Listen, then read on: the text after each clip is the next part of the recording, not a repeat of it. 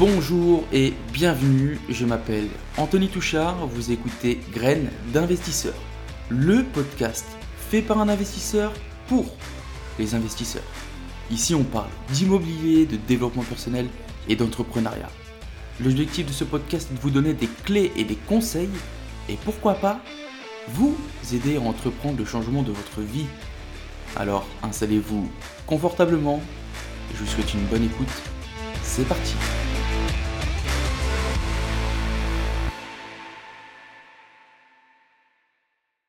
Bonjour et bienvenue tout le monde, bienvenue dans ce tout nouvel épisode du podcast Graines d'investisseurs. C'est Anthony et comme d'habitude, c'est toujours un plaisir de vous accueillir pour l'épisode du jour. Euh, les amis, je réfléchissais à une intro et puis tu vois, en fait, euh, je me suis. Euh, à, l'instant même où j'allais commencer à enregistrer ce, podcast, il y a une énorme tempête qui a, commencé. Montrait le bout de son nez depuis quelques temps, tu vois, avec les petits éclairs, etc.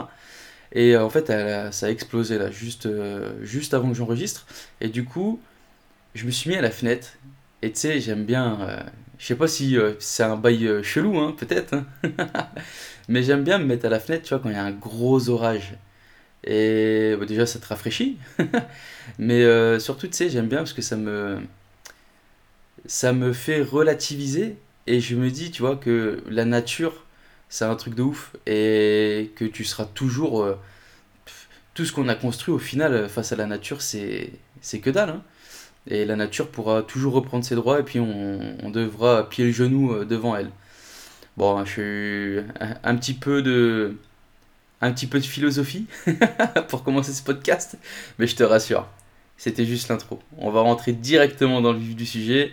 Euh, les amis, info perso, info perso, pas, pas grand chose, pas grand chose cette semaine. Ça c'est une, bonne semaine, euh, plutôt, plutôt tranquille.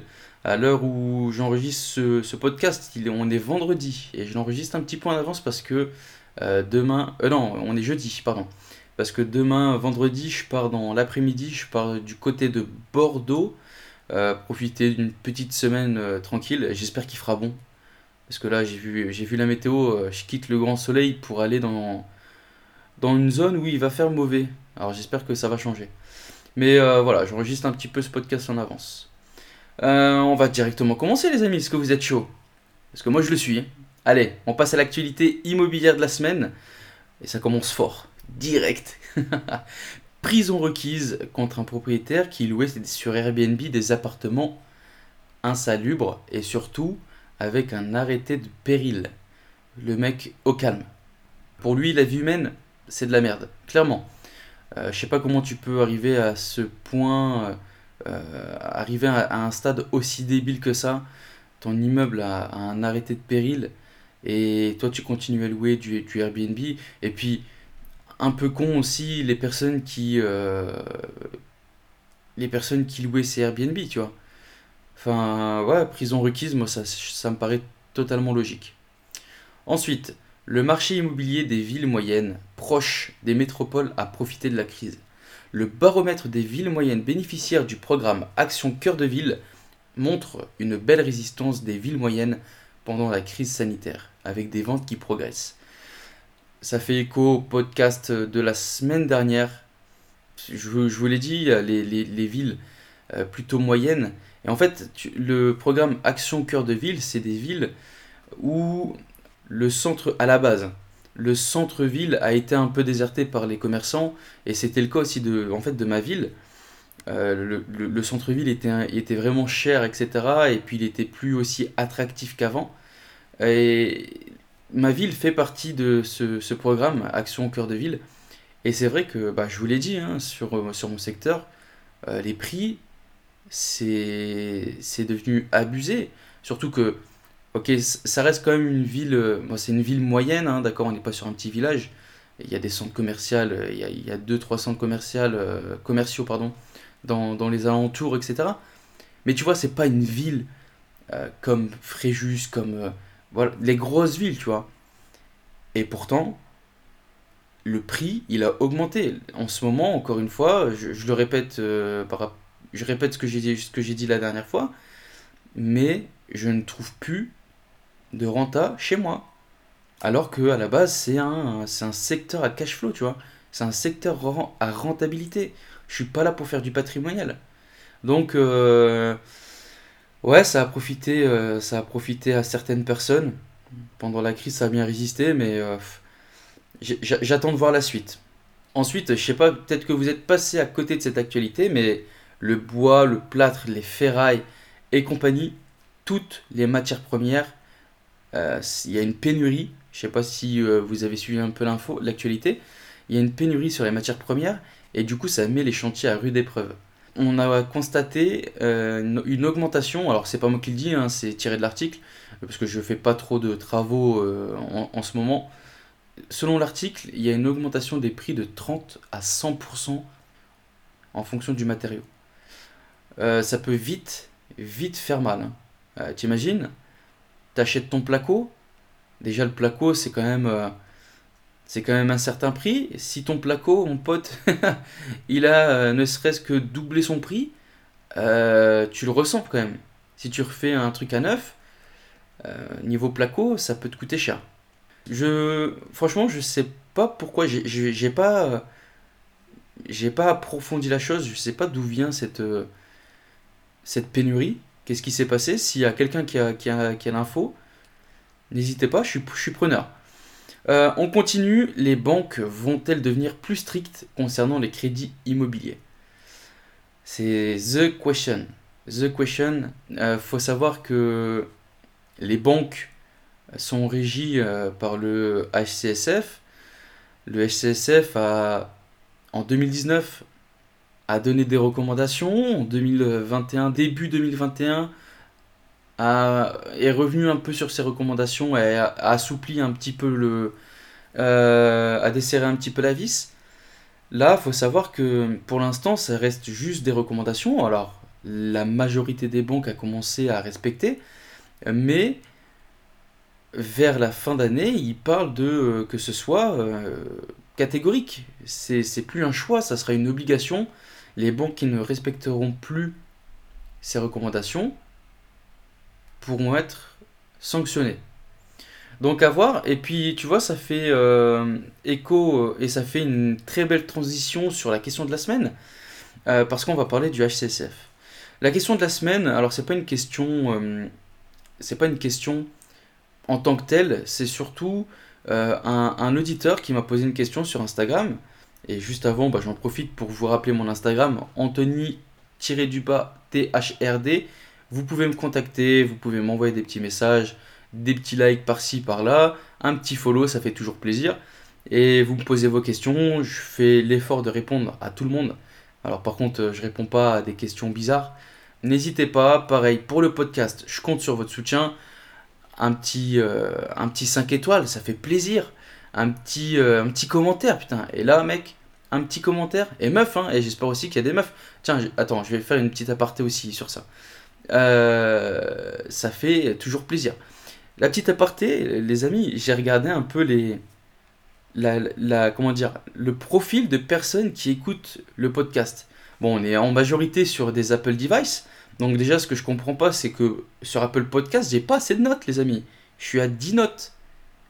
Qu'est-ce que vous attendez? Un petit 5 étoiles, un petit commentaire. Et donc, en fait, euh, grâce à ma plateforme de, podcast, j'ai également le, nombre de le nombre d'hommes, le nombre de femmes, le nombre de sans sexe. je te jure, j'ai cette, j'ai cette catégorie. On est à 78% des hommes. Euh, moi, les amis, je suis plutôt. Euh, j'ai envie de faire du 50-50. Alors, partagez-moi ce podcast à des féminines. Faites-moi écouter là un petit peu. Allez, revenons un petit peu sérieux. On vient sur le HCSF et donc euh, une personne qui, euh, Gantz euh, Exotique, qui m'a posé la question sur Instagram et qui m'a demandé de faire un petit focus sur le HCSF et ses conséquences. Et donc, ça sera la rubrique question de la semaine, parce que je l'ai vraiment bien détaillé. Parce que je me suis rendu compte aussi que tout le monde dit ouais, le HCSF, nanana, nanana, mais en réalité, ils savent pas réellement ça sert à quoi le HCSF, l'utilité, qui le préside, c'est dirigé par qui, etc. Donc j'ai fait mes petites, euh, mes petites enquêtes et euh, on va voir tout ça ensemble. Alors, le HCSF, c'est quoi? Le HCSF, c'est le Haut Conseil de la Stabilité Financière. Et tu vas voir, ça se présente un peu comme une. bah, c'est même pas comme, c'est une autorité macro-prudentielle. Le mot te fait peut-être un petit peu peur, mais tu vas voir, c'est assez simple à comprendre. En gros, ce, conseil, euh, il est chargé d'exercer une surveillance du système financier dans son ensemble. Euh, pas que, pas uniquement que les banques, mais vraiment tout le système financier. Sa création, tu vois, elle est assez récente, 2013. Il faut savoir que sa création a été poussée par la crise des subprimes. Euh, et donc c'est en 2013 qui, est, qui a été créé le HCSF. Et sa composition, tu vas voir, ça va pas te laisser de doute hein, sur euh, sa légitimité parce que elle est présidée par le ministre de l'économie et des finances. Euh, à l'heure actuelle, il me semble que c'est Bruno Le Maire. Euh, mais voilà, Bruno Le Maire c'est le président, mais il faut savoir qu'il n'est pas tout seul. Il n'est pas tout seul, c'est un conseil, donc il est avec des conseillers. et autour de la table, on trouve qui? On trouve le gouverneur de la Banque de France, déjà, on a le vice-président de l'autorité de contrôle prudentiel et de la résolution, le ACPR. Euh, on a également les présidents, euh, les, présidents de l'autorité des marchés financiers, l'AMF. L'AMF, normalement, tu dois connaître un petit peu si tu as déjà fait un peu, si as déjà pratiqué un petit peu sur les marchés financiers. On, dit que oui, euh, ils sont régulés par l'AMF, etc., etc. Et également, euh, autour de la table, on retrouve aussi l'autorité des normes comptables, l'ANC. Mais concrètement, l'objectif, c'est quoi? L'objectif de ce Haut Conseil de la stabilité financière, c'est de prévenir le risque systémique. En gros, le HCSF, il, a à disposition plusieurs types d'instruments, notamment des instruments d'influence et de coercition. Et euh, en fait, on s'en est rendu compte très récemment nous, investisseurs, avec les recommandations qui nous ont pondu le 20 décembre 2019.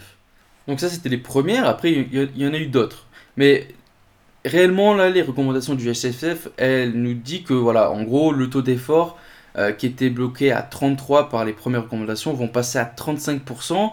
Euh, et il y a eu une définition qui a été faite, une définition euh, précise du taux d'effort.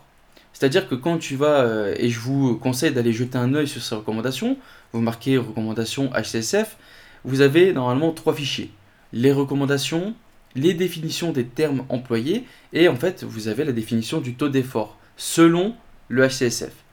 Ensuite, on trouvait euh, la part de la production des nouveaux prêts qui pouvaient s'écarter du respect des critères euh, et du taux d'effort. Eh ben, on était bloqué à 15%, et là, on, est passé à 20% du volume des nouveaux crédits. Donc, euh, ça a laissé une petite marge supplémentaire aux banques euh, pour permettre d'outrepasser ces, mesures et octroyer des nouveaux prêts à, des peut-être euh, notamment des bons clients investisseurs, tu vois.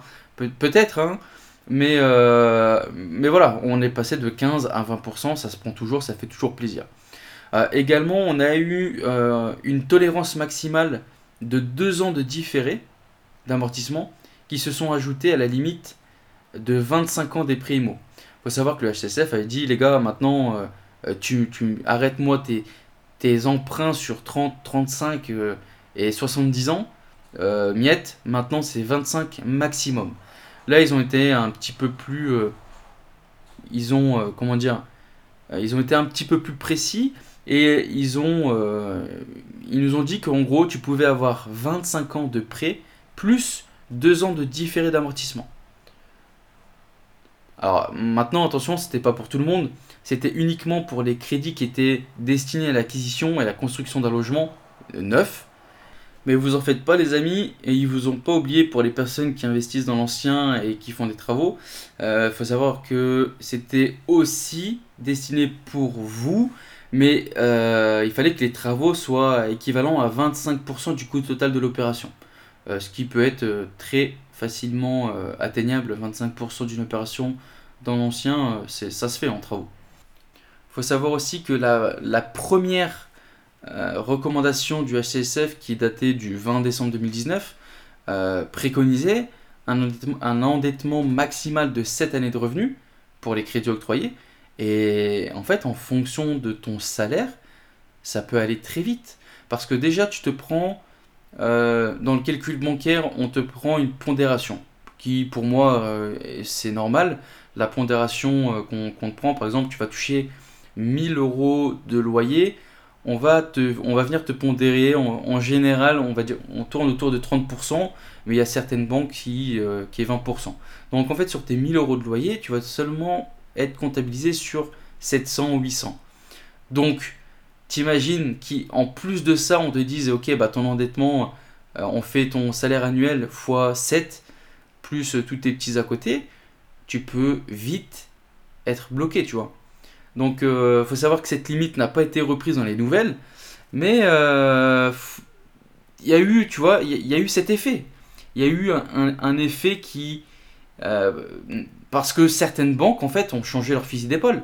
Et maintenant, elles refusent, euh, soit elles sont catégoriques et elles refusent de prendre les dossiers d'investisseurs locatifs, ou elles ont modifié leur façon de calculer l'endettement en renonçant par exemple au, calcul différentiel qui, auparavant nous permettait, de, nous permettait d'accroître notre capacité d'emprunt.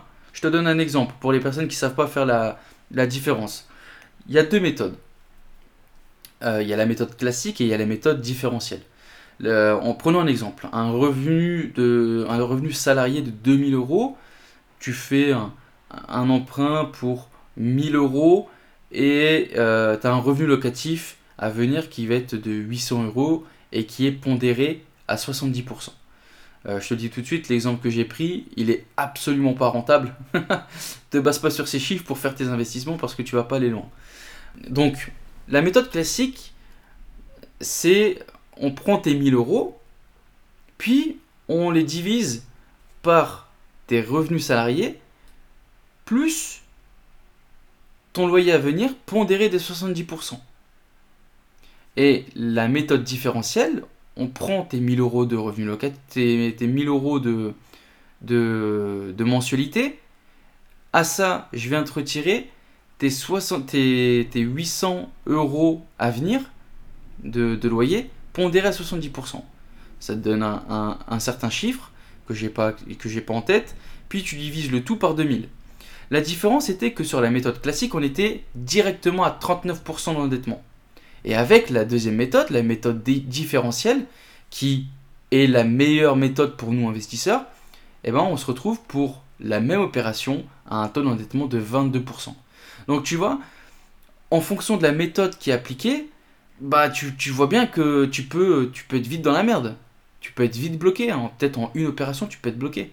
Alors qu'avec un différentiel, avec la méthode différentielle, plus tu achètes des biens rentables, et plus ton endettement, normalement, va, baisser avec ce calcul. Mais voilà, il faut savoir que les banques ont, commencé à changer euh, leur politique il y a des banques qui pratiquaient le différentiel qui ne le pratiquent plus. Euh, il reste quand même certaines banques qui continuent à jouer le jeu. Par contre, en fait, il n'y a même pas une banque. Tu vois, je peux pas, je peux pas euh, te dire, ok, bah va à la caisse d'épargne, va au Crédit Mut, parce que en fonction de l'agence, ça, en fonction de la région, ça varie déjà, et en fonction de l'agence aussi. Donc, essaye toi de, de tâter, d'aller trouver une banque qui fait euh, Waouh, t'as entendu comment ça a tapé là? C'est énorme. C'est parce que je suis avec vous les amis, parce que sinon là j'irais mettre ma tête dehors. Euh, j'en étais où? Euh, Ouais, c'est à toi d'aller taper dans, dans, toutes les banques et puis de poser les bonnes questions pour savoir leur méthode de calcul. Maintenant, les conséquences pour nous investisseurs. Bah, les conséquences, c'est que l'accès au crédit est plus difficile qu'auparavant. Les années 2018, euh, allez, 2017, 2018, 2019, les amis, je vous l'ai déjà dit, mais c'était le Far West, clairement. Maintenant, si tu as envie de rester performant pour, euh, pour, pour euh, continuer dans l'immobilier, il n'y a pas 100 000 solutions. Tu vas devoir faire un apport. Tu vas devoir jouer le jeu du partenariat encore plus qu'avant. Il va falloir que même avec ton apport, tu aies quand même une épargne qui est assez conséquente il va falloir que tu, si tu es, euh, un, un serial investisseur et que tu as plusieurs biens, euh, il va falloir que quelquefois, soit tu arbitres euh, pour capitaliser un petit peu plus, soit bah, tu attends, tu laisses en stand-by et puis tu capitalises. Parce que maintenant, avoir des, prêts en différé en même temps, et ça sera mort. Tu pourras pas avoir en un an 5 prêts, 5 prêts en différé total, tu vois. Enfin, maintenant c'est inimaginable. Alors j'abuse un peu, 5 hein. prêts en un an en différé total. J'abuse un peu, mais c'est juste pour que vous compreniez le principe. Maintenant, si pour toi, il n'y a aucune solution, euh, je pense qu'il est peut-être temps de jouer le jeu de l'association. À un moment, si tu es bloqué sur le papier, tu es, carrément bloqué, tu peux plus rien faire. Euh, après, il y a toujours des solutions, tu mets beaucoup plus d'apports, tu apportes majoritairement les fonds. Enfin, voilà. Mais voilà, si tu es bloqué, il faudrait peut-être penser à s'associer avec une personne qui a aucune ligne de crédit, qui est intéressée par l'investissement, et puis euh, tu lui donnes ton expérience contre sa capacité de financement. Je pense que ça peut être euh, gagnant-gagnant. Ensuite, euh, je voulais faire un point sur le 110%. Tu vois, le 110%, à un moment, enfin même encore en ce moment, c'est devenu, c'était un peu la norme. Tu vois. Si tu n'avais pas du 110%, limite, tu étais une brêle. Bah, faut savoir que maintenant, le 110%, le 110%, mon pote, ça va être uniquement pour les clients type top tendance. Le, le 110%, ça va devenir exceptionnel. Exceptionnel. Tant que on a toujours ces recommandations, que le HCSF a son nez dedans, on ne pourra pas retourner sur des années fast comme 2017, 2018, 2019. Ça va durer quelques temps, je pense. Après, c'est que mon avis perso. Hein. Je suis pas, suis pas Madame Irma, mais euh, moi, je pars sur 2-3 ans, comme ça. Maintenant, si on doit retenir un truc, c'est que les banques vont être plus strictes. Ça, c'est clair et net. Tu l'as, tu l'as, je pense que tu l'as assez deviné et je te l'ai fait assez comprendre. Mais est-ce que maintenant pose-toi la bonne question. Est-ce que euh, est-ce que c'est une mauvaise chose? Pour moi, dans le fond, tu vois, quand il y a eu ces recommandations, j'étais comme tout le monde, j'étais outré, tu vois. Je me suis dit, ah, les bâtards Pas de gros mots, oh Non, je me suis dit, euh, putain, ça fait chier, voilà, je vais. Ça, ça va me freiner, compagnie, compagnie. Et c'est vrai, c'est peut-être c'est peut un petit peu vrai. Mais par contre, pour moi, tu vois, je me dis que c'est une bonne nouvelle. Parce que, déjà de 1, il n'y aura plus de projet bancal. Et, je vais venir après sur un exemple que je je vais revenir sur l'exemple après, mais tu vois, ces, dernières années, il euh, y a tout le monde qui faisait financer tout et n'importe quoi. Et les prix, ils avaient grimpé un peu, tu vois. Les prix, avaient grimpé. Donc, le fait qu'il y ait plus de mal d'avoir des obtentions de prêts, pour moi, du coup, il va avoir moins de concurrence. Et donc, notamment, plus de biens disponibles. Et je vais te relancer sur un. Si tu es un auditeur assidu du podcast, tu vas, vas te souvenir de cet exemple que je vous avais donné c'était, euh, j'étais parti visiter un bien. Euh, c'était un ensemble immobilier de quelques deux ou trois appartes, mais il y avait d'énormes problèmes d'humidité à l'intérieur. Et le bien était affiché, on va, je vais dire une bêtise, je me souviens plus concrètement des chiffres, mais il était affiché à 100 000 et j'avais fait une proposition à, à 60 ou 70 000, un truc comme ça.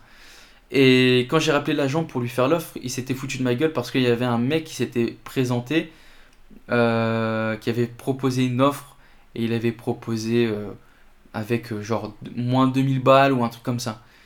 Alors qu'il y avait d'énormes problèmes d'humidité et que j'avais fait chiffrer, il y en avait pour un petit paquet, un petit paquet d'euros. Et j'étais juste pour être bien dans ma renta, tu vois. Alors que lui, quand il a acheté, avec tous les frais que de tous les travaux qui avaient prévus, il allait tomber à 7%. Truc nul, tu vois. Mais bon, voilà, c'est aussi euh, les conséquences de, ces, de ces anciennes années. Bon, voilà les amis, c'était le petit zoom sur la HSF. Mais c'est pas fini, c'est pas fini. Je vous ai parlé d'association et je pense que le choix d'épisode est, vraiment bien choisi euh, parce qu'on va parler de la SCI. La SCI. Alors la SCI c'est quoi?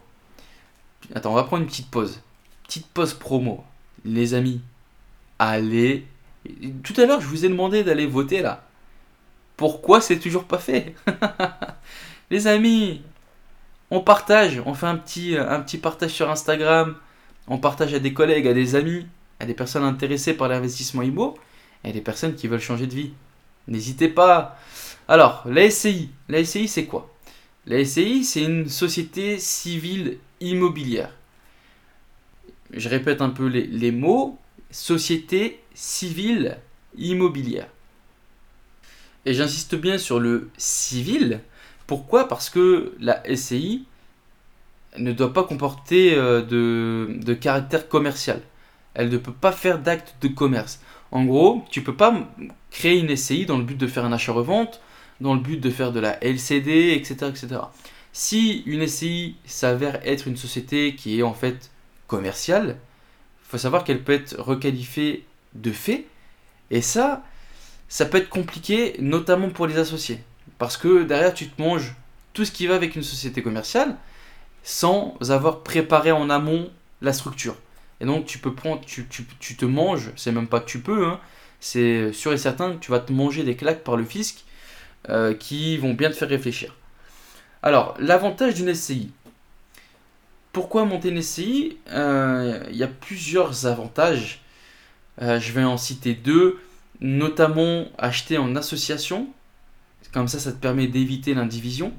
L'indivision, on va revenir peut-être peut un petit peu après, mais en gros, l'indivision, c'est t'achètes par exemple, euh, prenons un exemple, toi et ta compagne, vous n'êtes pas mariés, pas paxés, il n'y a rien qui vous lie légalement, mais vous voulez acheter une maison. Eh ben, vous achetez cette maison ensemble, mais en indivision. C'est-à-dire que euh, après vous définissez le pourcentage et compagnie, mais on va rester sur du classique. En gros, Madame X sera propriétaire de 50% de cette maison et Monsieur Y de 50%. Maintenant, il y a des problèmes avec l'indivision. Le problème principal, c'est que déjà, personne n'est protégé, ni l'un ni l'autre. Deuxième problème, c'est que, tu sais, là, peut-être que tout va bien, dans le meilleur des mondes, et puis demain, tu te rends compte que, eh ben, euh, elle n'est pas aussi fidèle que ça, ou il n'est pas aussi fidèle que ça, et tu as envie de te barrer. Eh ben, sache que l'indivision, il n'y a personne qui peut être forcé de rester dedans. C'est-à-dire que si toi, tu veux quitter, tu veux vendre, même si l'autre dit ouais non, s'il te plaît, c'est ma maison, etc., etc., tu peux forcer la vente parce que nul n'est censé être obligé de rester dans l'indivision. Deuxième avantage de la SCI, ça serait plutôt axé sur la succession. La succession, euh, on va pareil, on va revenir euh, après, j'ai vraiment bien détaillé. Euh, mais avant ça, j'ai envie d'être clair et net sur la SCI. La SCI, c'est pas un outil fiscal magique qui va te servir à ne pas payer d'impôts. Le problème, c'est que ça a été assez véhiculé sur des vidéos YouTube, etc. Et c'est. Alors, c'est vrai, mais c'est faux. Euh, en fait, tout dépend réellement sur, ta vision long terme. Mais moi, je te dis, oublie, euh, oublie que la SCI ne sert juste à ne pas payer d'impôts. C'est parce que c'est faux. Si tu te bases juste sur ça, c'est complètement faux. Alors, en SCI, qu'est-ce qui se passe? Quand tu crées une SCI, tu fais tes petits statuts, etc. etc. et en fait, tu as deux choix fiscaux. Soit tu fais une SCI IR, soit tu fais une SCI IS. IR, impôt revenu. Il faut savoir que dans une SCI à l'IR, la location meublée est impossible. Là, c'est pareil, c'est pas totalement vrai parce qu'en fait, tu peux faire jusqu'à 10% de ton chiffre d'affaires en meublé. Et légalement, ça passe, c'est ok.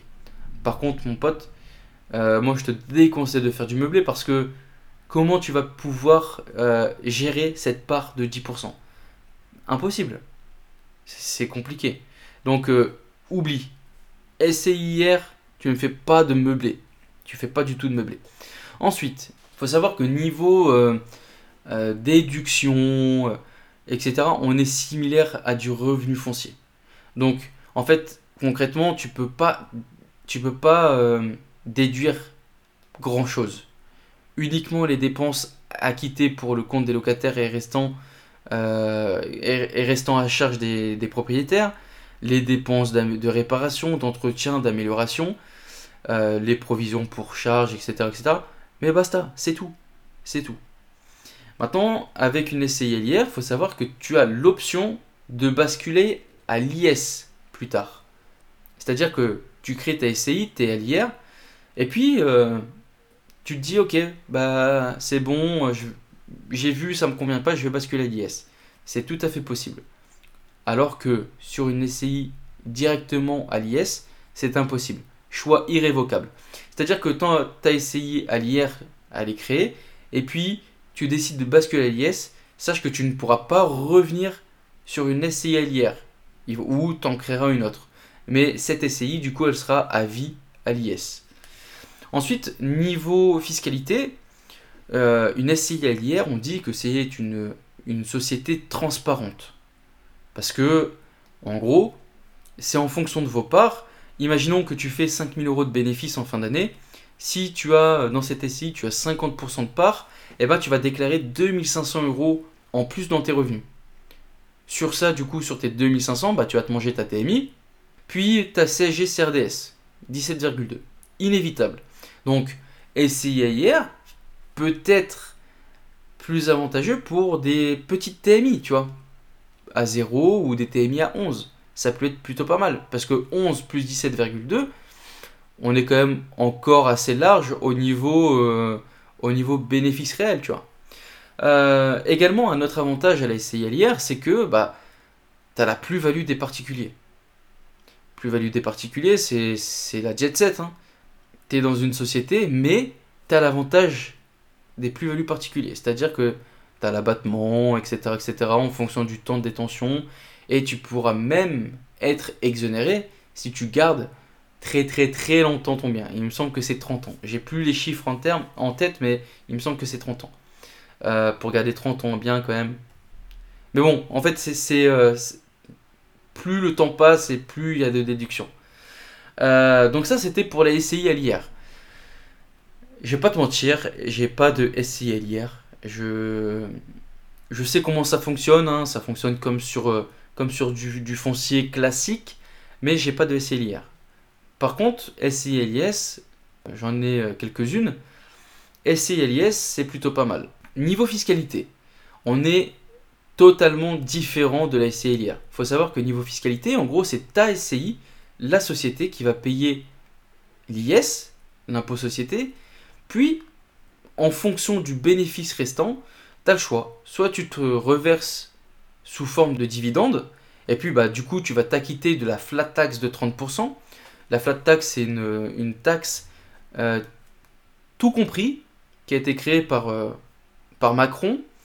Et en gros, tu payes 30% et basta, fini. Ça comprend la CSG CRDS et puis une TMI, euh, on va dire, de base pour tout le monde. 30%. Euh, Donc, imaginons, tu as 1000, tu avais 1000 de, 1000 de bénéfices et tu te reverses les 1000 en dividendes. Du coup, tu vas t'acquitter de la flat tax de 30% et toi, tu vas réellement récupérer 700 euros.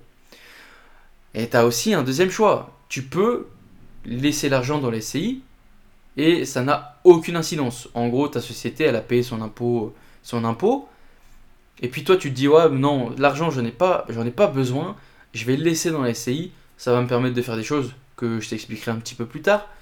Et ben voilà, ça n'a aucune incidence. Toi, tu ne payes pas d'impôt dessus, la société, elle est en règle avec son impôt, et l'argent, il est dans la société, il est là, il, il attend d'être utilisé.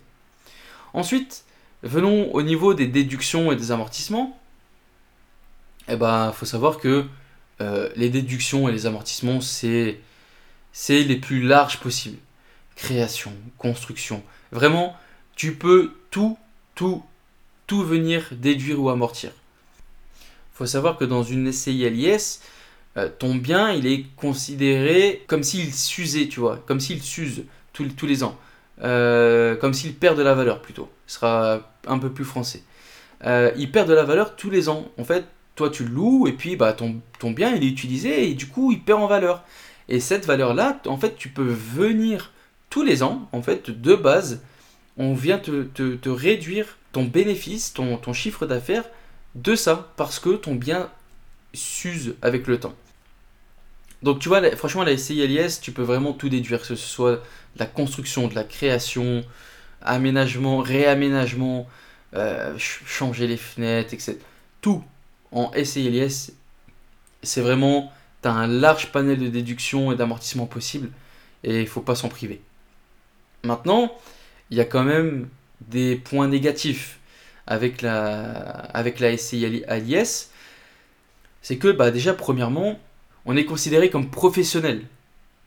Donc, automatiquement, tu as la plus-value des professionnels.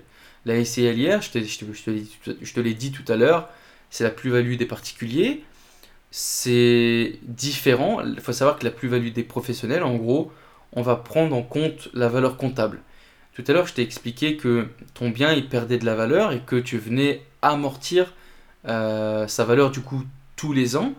Et en fait, en gros, plus, imaginons ton bien, il vaut 100 000, au bout de, on va prendre fictivement un, amortissement sur 20 ans, au bout de 20 ans, du coup, ton bien, comptablement, il vaudra zéro. Et puis, imaginons qu'au bout de 20 ans, eh ben, toi, tu décides de revendre. Cet appart, tu l'as acheté 100 000, et puis tu souhaites le revendre 150 000, 20 ans plus tard. Comptablement, il vaut zéro eh ben, la plus-value des professionnels, c'est quoi? C'est que tu seras imposé sur 150 000 et pas uniquement 50 000. Parce que comptablement, ton bien, il vaut zéro. Donc, tu as fait un bénéfice de... Si tu revends, tu feras un bénéfice de 150 000. Et donc, tu seras... C'est ça la, plus-value des professionnels. Et ça peut être compliqué, en fait, parce que, euh, tu l'as vu, hein, tu profites effectivement tout au long de la vie de la SCI, de la vie de ton bien. Tu profites de réduction d'impôts tous les ans, mais en fait, au final, quand tu fais le calcul, eh ben, tu le payes à la fin. Parce que tout ce que tu as déduit, euh, on n'est pas bête, l'État n'est pas bête, tu vois, il va récupérer un autre moyen. Et ben, tu payeras la facture à la vente, en gros. Également, un autre point négatif, c'est que j'ai noté qu'un emprunt en SCI à l'IS, c'est plus compliqué c'est plus compliqué déjà de 1 que de, de se faire financer en nom propre. Et c'est plus compliqué de décrocher un prêt en SCI plutôt qu'une SCI Je ne sais pas pourquoi les banquiers sont frileux de la SCIIS et pourtant tu peux, peux je, vais je donner quelques, astuces, mais c'est très simple en fait de, de carotter entre guillemets la banque sur ça. Euh, je, vous, donnerai les petits, les, petits tips après. Ensuite, on peut. Tout à l'heure, je vous disais que la SCILIR, elle pouvait basculer à l'IS, mais par contre, le rebasculement vers une impôt revenu, vers l'imposition revenu, la SCIIR, c'est impossible. Donc, quand tu crées une SCI et que tu veux une SCI LIS, il faut vraiment avoir une vision long terme. Et du coup, je vais te donner un peu pour moi dans quelle optique tu dois euh, opter pour la SCI LIS. Pour moi, la, la SCI LIS, c'est un objectif long terme. Donc, elle est utilisée uniquement pour des biens que tu ne souhaites pas revendre dans la foulée. C'est-à-dire que si tu montes une SCI LIS pour acheter un appart et le revendre un an, deux ans plus tard, euh, pour moi, je vois pas trop l'utilité. Deuxième optique pour opter à la SCLIS, c'est l'optique de transmission. Les transmissions de parts à ses enfants ou, autres, hein, euh, t'es pas obligatoirement obligé de transmettre à tes enfants, mais la SCI LIS, euh, c'est plutôt cool en fait pour la transmission. Ça te permet d'éviter de payer des taxes, d'éviter euh, de te faire matraquer fiscalement, en gros. Au lieu de donner de l'argent au lieu de donner un bien euh, réel, quelque chose de concret, tu vas, en fait, tu viens donner des parts de société qui détient l'actif. Et c'est différent. Également, elle est intéressante si on a des objectifs de patrimoine. Comme je te disais, si tu me fais une SCI juste pour détenir un appart de 20 000 balles, euh, perso, moi, je vois pas d'utilité. Peut-être que quelqu'un la trouvera, mais moi, je trouve pas, trouve pas l'utilité la SCILIS également, elle peut être, moi je la vois plutôt comme un outil euh, à monter si tu ne souhaites pas vivre des loyers perçus. En gros, moi, là, pour moi, la SCI, c'est. euh, c'est une. euh, Comment dire C'est ma banque, en gros. C'est une banque perso. J'ai pas besoin de l'argent qui sont dans mes SCI parce que euh, j'ai continu, je continue de travailler. En fait, moi, l'objectif, c'est vraiment que j'emmagasine de l'argent à travers les, les SCI.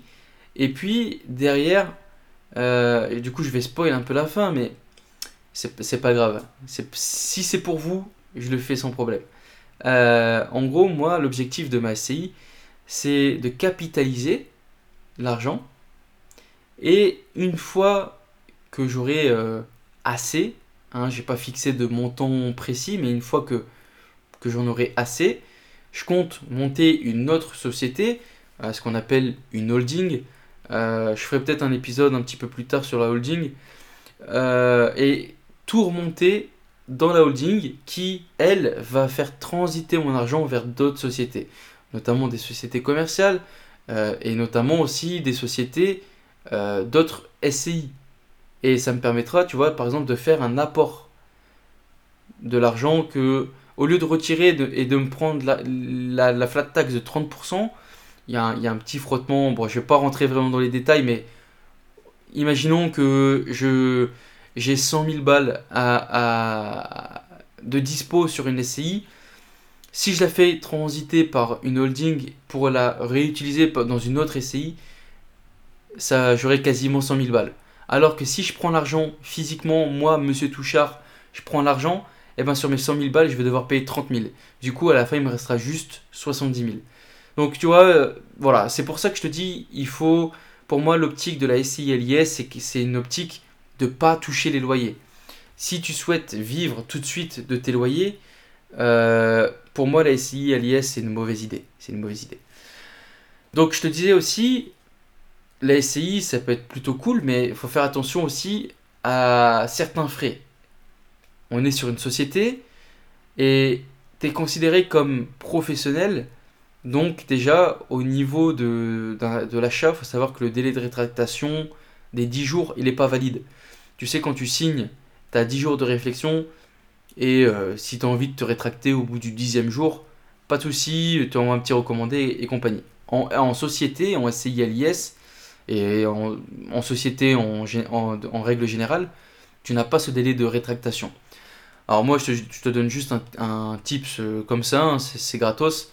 Euh, on signe toujours en nom propre, mais on vient ajouter dans la clause du compromis une clause de substitution.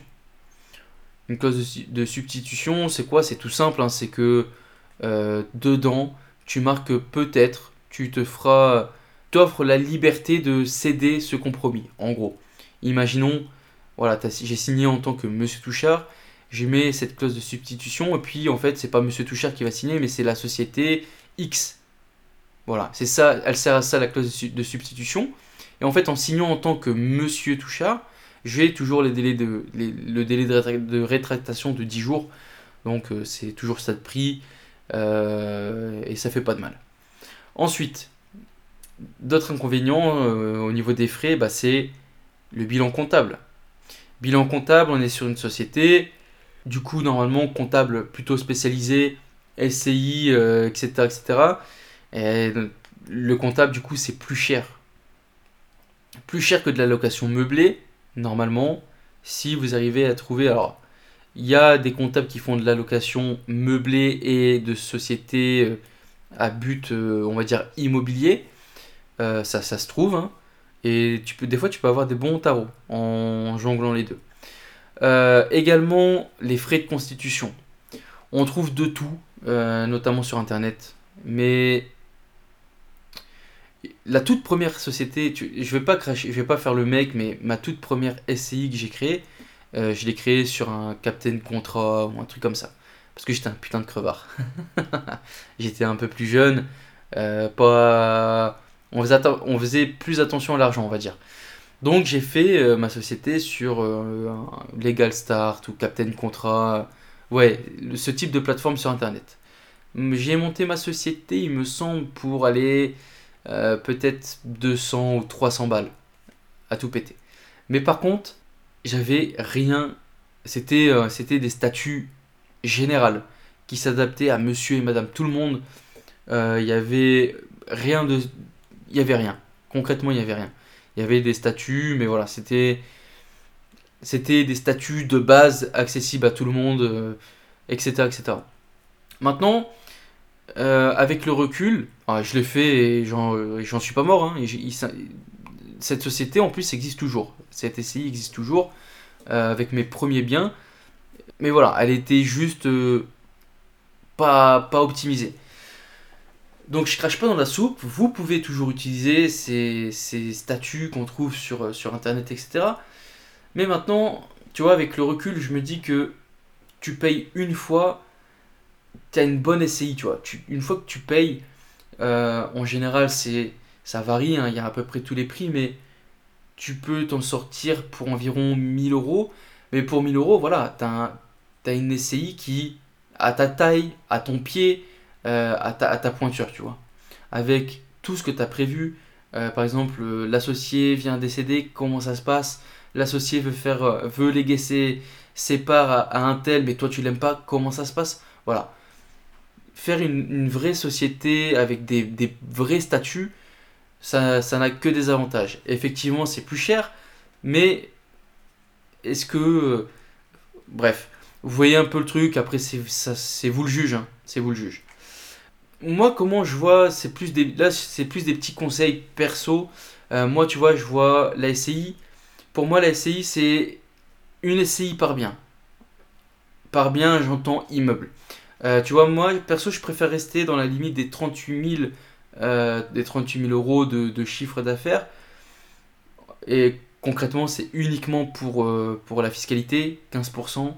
Euh, comme ça, même le jour où je viens à payer des impôts, et ben voilà, je paierai que 15%. C'est pas, pas énorme, 15%.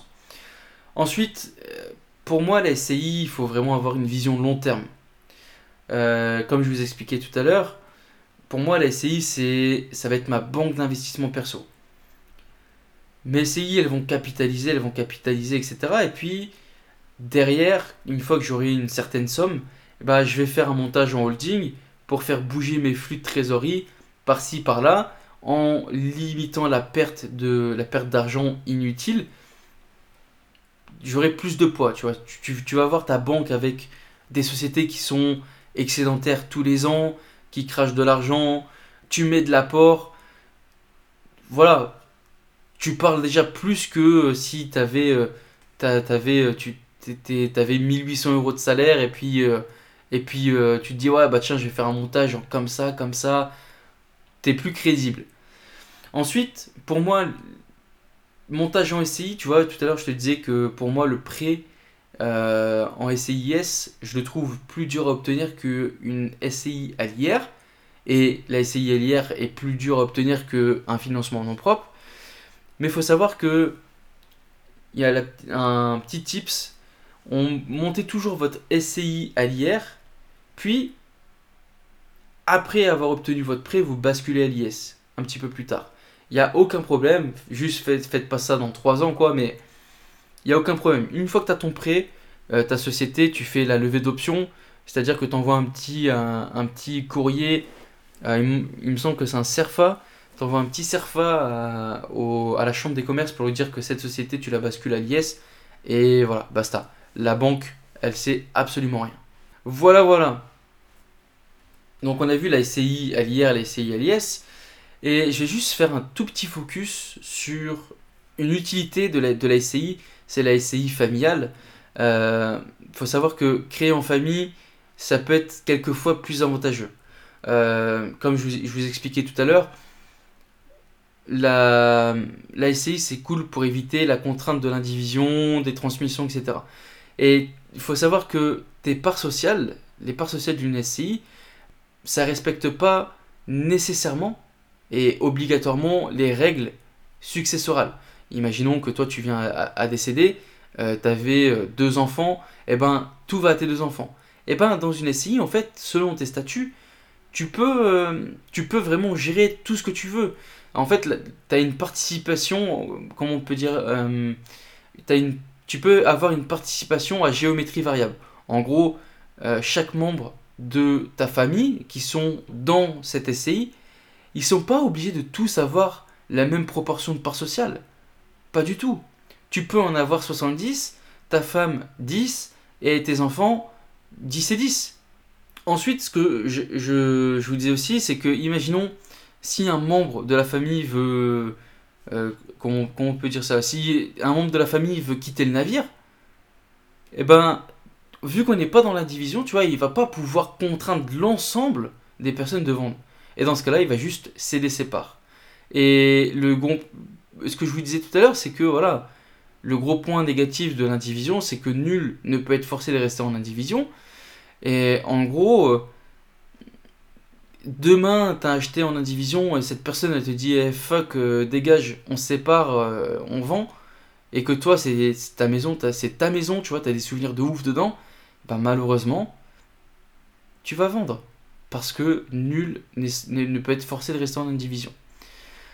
Revenons sur la SCI familiale, je te disais que ça peut être euh, pas mal pour éviter l'indivision, et c'est très utile en fait dans certains cas, par exemple, dans un divorce, dans un décès. Et ce que je te disais tout à l'heure, c'était euh, peut-être de payer 1000 euros la création de ta SCI, mais comme ça, tu as des statuts qui sont à ton image. Et dans ce cas-là, tu vois, dans ce, dans ce type de, de cas, divorce, décès, eh ben, quelles règles on va suivre? C'est tout simple, on va suivre les règles qui sont fixées dans les statuts de la SCI. Les règles que tu auras définies. Et pas que tu auras trouvé sur Internet, euh, sur Captain Contrat par exemple, tu vois. Un autre avantage de la SCI familiale, ça peut être la protection du conjoint survivant. Je t'ai dit, en indivision, premier point noir, c'était que on peut pas te forcer en restant en indivision. Et ben le deuxième, il faut savoir que si jamais tu as acheté en indivision avec ta conjointe et que, euh, ta conjointe venait à, décéder malheureusement, et ben le droit successoral va privilégier les descendants. Même si tu as passé 20 ans de ta vie avec cette personne, si t'es pas marié, si t'es pas paxé, tu te retrouves avec que dalle. Alors que avec une SCI familiale, eh ben on peut contourner ces règles de, succession. C'est plutôt pas mal. Après, tu as des avantages fiscaux aussi. On peut, euh, tu peux très facilement, tout à l'heure je vous ai brièvement expliqué les, les, euh, les petits, euh, comment dire, pour éviter de te faire massacrer en donation, eh ben, tu as des avantages fiscaux. Au lieu de donner, de faire une donation classique, et eh ben là, tu vas faire une donation de part sociale. Par exemple, une donation de parents à enfants, il y a un abattement fiscal de 100 000. Il me semble, il me semble que c'est 100 000. Et donc, aujourd'hui, c'est 0 euros. Tu, payerais 0 euros de droit de donation en transmettant des parts sociales. Alors, faire attention, maximum 100 000. Mais voilà, tu peux faire beaucoup, beaucoup de choses. Qu'est-ce qu'on peut, qu'est-ce que je peux rajouter? Ouais, hyper important, hyper important euh, la SCI. Euh, tu peux faire du démembrement de propriété. Tout ça, ça se définit dans les statuts. C'est toi qui fais tes statuts, c'est toi qui mets ce que tu veux dedans. Le démembrement, en gros, c'est je sépare la jouissance et la propriété du bien, euh, la gestion de l'immeuble. Par exemple, la nue propriété du bien va aux enfants, donc les enfants sont propriétaires du bien, mais ils sont juste propriétaires. Ils n'ont pas la jouissance réelle du bien qui a été donnée aux parents, l'usufruit. Euh, donc en gros, les parents ne sont pas propriétaires, mais ils exploitent le bien en l'habitant euh, tout simplement, par exemple. C'est un, exemple, hein, mais on peut faire plein Il y a plein de choses qu'on peut faire. Tu peux faire plein de séparations en fait, mais tout ça c'est en fonction de tes statuts. Bon voilà les amis, on a fait déjà un petit tour sur les SCI. Alors c'était un petit peu succinct, je pas rentré vraiment dans, les détails, parce que sinon ça va faire des épisodes, euh, des épisodes à rallonge. On pourrait parler de la SCI à l'IR euh, pendant une heure et la SCI à l'IS pendant, une heure aussi. Euh, mais voilà. Bon, pour conclure, moi comment je vois le, parcours d'investissement d'une personne lambda, pour moi, hein, c'est moi je suis pas, j'ai pas la parole, euh, comment dire, meilleure, meilleure que, que, tout le monde, mais moi c'est ma vision. Le parcours d'investissement d'une personne, c'est que moi je partirais en nom propre. Je partirai en nom propre jusqu'à atteindre un certain plafond parce que par, par exemple, euh, la limite euh, du LMNP par exemple. Et ben une fois que j'ai atteint cette limite, que ce soit euh, les 23 000 ou les revenus locatifs à hauteur de mes salaires, dès que j'atteins cette limite, bam, je vais basculer sur de la SCI pour continuer en association, et, et, puis pour lancer, tu vois, ce que je t'expliquais un peu, ma banque, entre guillemets, d'investissement. Et puis derrière, pareil, tu peux tu peux te débloquer de situation, on en parlait avec le HCSF, mais basculer en, association, tu peux tourner une petite page et recommencer avec quelqu'un qui a zéro, euh, qui a zéro prêt, etc. Et puis voilà, ça te permet de réinvestir. Alors tu seras plus le seul maître à bord, entre guillemets, en fonction du nombre de parts. Mais voilà, ça te permet de continuer d'investir, etc. etc. Moi, c'est comme ça que je vois le parcours un peu euh, d'investissement. Euh, après, voilà, chacun trouve midi à sa porte. Hein. Bon, voilà, les amis, c'était l'épisode de la semaine. J'espère qu'il vous aura plu. J'espère que c'était pas trop, trop euh, gnangnan. Hein, je sais pas si on peut dire ça comme ça, mais, mais voilà, j'espère que c'était pas trop chiant et que vous avez appris pas mal de choses. J'espère que vous avez appris pas mal aussi sur euh, le HCSF. Hein. par exemple, j'ai découvert que moi, c'était c'était Bruno Le Maire qui était président du, du HCSF. Donc euh, merci Bruno pour euh, toutes ces recommandations. bon voilà les amis, je vous souhaite de passer une bonne semaine et je vous dis à la semaine prochaine. Ciao ciao ciao